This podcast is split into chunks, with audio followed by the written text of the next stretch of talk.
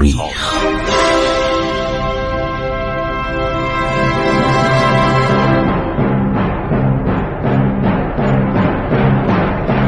کاری از گروه جوان و اندیشه رادیو جوان.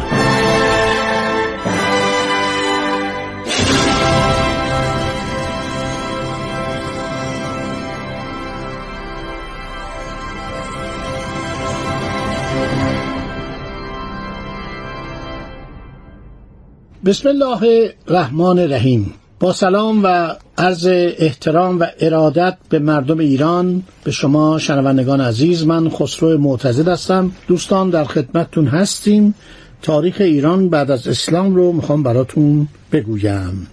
بسیاری از دانشمندان ایران سهم بسزایی در بزرگداشت فرهنگ و تاریخ و تمدن ایران داشتم. یکی از این بزرگان که قبلا اشاره بود کردم عبدالله ابن مغفع بود که این مرد دانشمندی بود کتاب های قدیم ایرانی رو به زبان عربی ترجمه کرد و خیلی این کتاب ها مورد توجه واقع شد. بعضی از ایرانیان پس از فرا گرفتن زبان عرب و آشنایی با تمدن اسلامی وارد دستگاه خلافت شدند. جالبه که به مناسب و مقامات بسیار بالا رسیدن. خب این سرزمین ها خیلی وسیع بود و در قسمت های از این سرزمین ها سرزمین های اسلامی شاید تا سال 140 هجری هنوز سمون اسپهبدان و فرماندهان قدیمی سلطنت می‌کردن فرمان روایی می‌کردن مثل تبرستان تپورستان یا مازندران. که فرماندهان و اسپهبدان و دژبانان دوران ساسانی در اونجا همچنان به فرمان روایی خودشون ادامه می‌دادند و خلفای بنی امیه مورد علاقه ایرانیان نبودن. چرا؟ با همون جریان ماویه و خود ای کلیه حضرت امیرالمؤمنین علی ابن ابی طالب علیه السلام به کار برد و بعدم ماجرای محرم. فاجعه آشورا دولت بنی امیه رو از چشم ایرانی ها انداخت. دولت بنی امیه خیلی به جزیرات العرب نزدیک بود.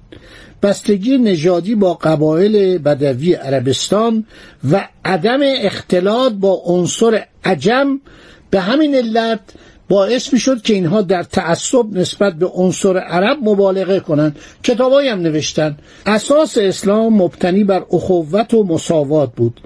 ولی بنی امیه مردم غیر عرب رو لایق برابری با عرب نمی‌دانستند بزرگترین شرافت عرب را بر ملل مغلوب آوردن اسلام و اشایه این آین بین ایشان به شمار می آوردن حالا جالبه که نبی اکرم میفرماید که بین من و بین غیر عرب هیچ گونه فاصله ای نیست.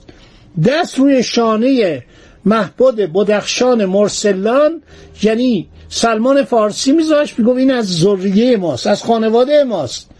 علم را ایرانیان اگر در چین باشد میجویند.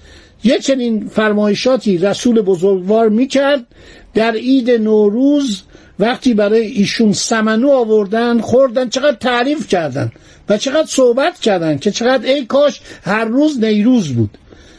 حضرت علی ابن عبی طالب مشاوراش ایرانیا بودن. خیلی مشاور داشت از جمله از محبود هرمزان.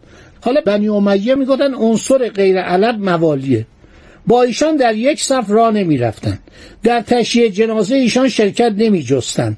بنی امیه بسیار متکبر و مغرور شده بودند به ایرانیا می‌گفتن موالی یعنی غلام یعنی برده. اینا رو همه رو تو کتاب های اسلامی نوشتن. همه اینا رو تو تاریخ تبری و طبقات و دیگران تمام کتابا ورشن نوشتن. بنی امیه جز به شعر و شاعری که وسیله تفاخر قبایل مختلف صحراوی بود به علوم و معارف متداول آن زمان توجه نداشتند. علم را حرفه اعاجم یعنی عجم عجم یعنی چی؟ یعنی کسی زبان نداره نمی‌تونه صحبت کنه. گیج و گنگه می‌گفتند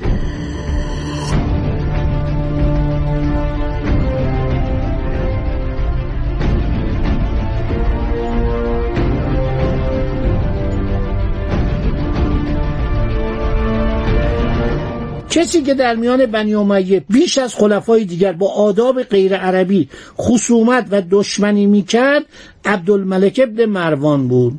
خطوط پهلوی رومی مسکوکات زمان بنی امیه را به خط عربی تبدیل کرد.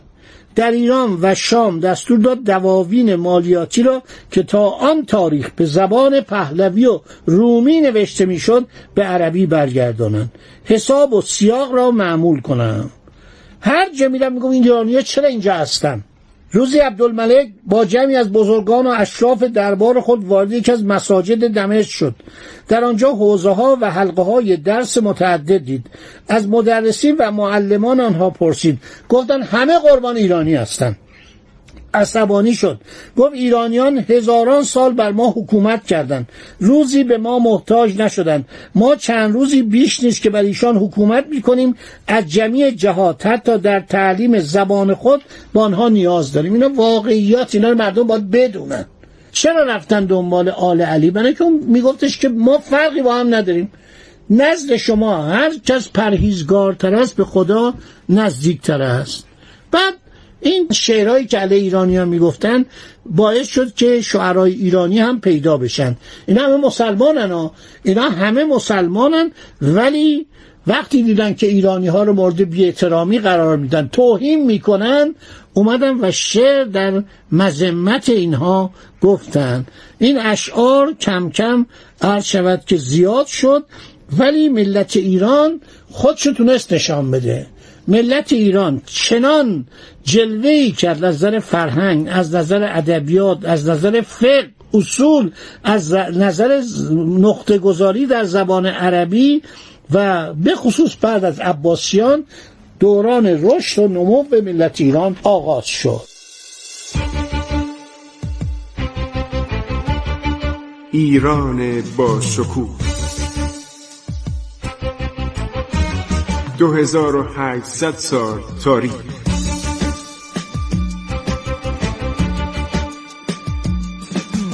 عبور از تاریخ.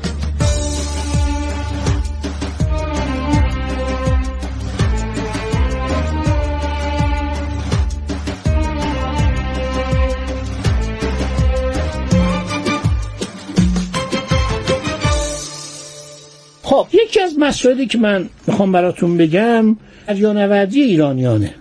که ایرانیا چه کار کردن؟ ببینید در اسلام یکی از واجبات حجه و این کسانی که مسلمان می شدن در نواحی مختلف دنیا وظیفه داشتن که باید به حج برن و مراسم حج رو به جا بیاورن. نکته جالبه که این باعث پیشرفت دریانوردی شد و در تمام عرض شود که ممالکی که مسلمان می شدن از شمال آفریقا بگیرید تا کم کم در اقیانوس هند. بنابراین اینها پیش رفتن و علم دریانوردی و این فن دریانوردی پیشه کرد. یک معجزه اتفاق افتاده بود که اعراب اکنون با کمک سایر ملل مسلمان شده آسیا و آفریقا و اندلس در اسپانیا به صورت امت مسلمان عرب و غیر عرب و اروپایی علوم را از چین تا هند و جاکارتا در اندونزی تا اندلس انتقال می‌دادند. در شنزارهای آسیای مرکزی در اورگنج به ستاره شناسی سرگرم بودند. در بغداد طبیبان متبهر بیماران را به حضور میپذیرفتند. در نیشابور فراخنای علوم را میپیمودند. در زمان خلافت منصور عباسی مطالعات جغرافیایی توسعه به سزایی یافت. عده زیادی نوشته های نجومی رو از زبان سانسکریت به عربی ترجمه کردند. در زمان یکی از خلفای قبلی تألیفات نجوم و جغرافیایی بطلمیوس و تألیفات اقلیدس و ارشمیدس و ارسطو رو ترجمه کرده بودند. در سال 820 میلادی در بغداد یک زیج بزرگی برای مطالعه افلاکی تأسیس کردند. در مدارس بغداد تعلیفات زیادی از یونانی به عربی ترجمه شد. اغلب ملل غیر اسلامی در میان مسلمانان زندگی راحتی داشتند. یعنی کشتارهایی که در قرون وسطا و قرون جدید در اروپا شد در سرزمین های اسلامی روی نمی‌داد.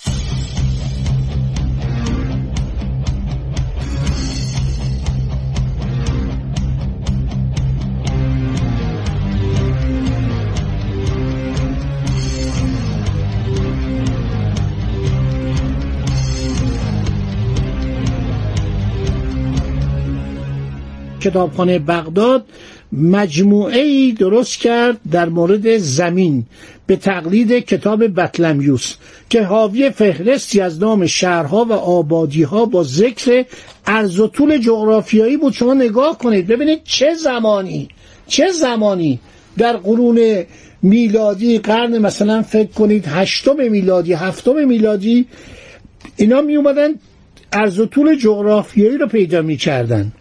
علاوه بر این جدول های دیگری که به سهولت می توانستند عرض و طول جغرافیایی شهرها را تعیین کنند تنظیم نمودند. در سال 830 الفرقانی کتاب جغرافیای عالم را نوشت. از مسافرت های اکتشافی عرب چند یادگار تا به حال باقی مانده. در سال 840 یک هیئت برای کشف سرزمین های شمالی ممالک متحده یعنی ممالک متحده اسلامی و دیوار اسکندر و مخصوصا مطالعه در اقوام یجوج و مجوج آغاز گردید. این سفر آغاز شد. همون سفرنامه ابن فضلانه.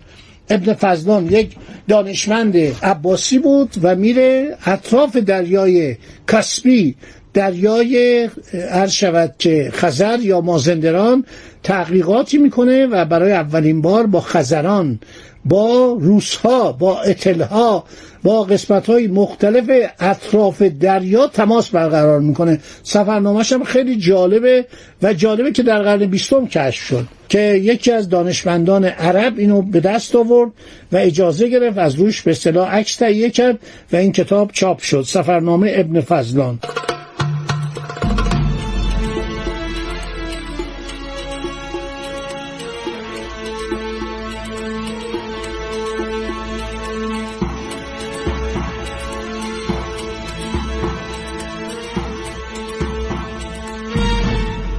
خب اشاره به من می‌کنن وقتم تموم شده. من دلم می‌خواست باز در این باره صحبت کنم.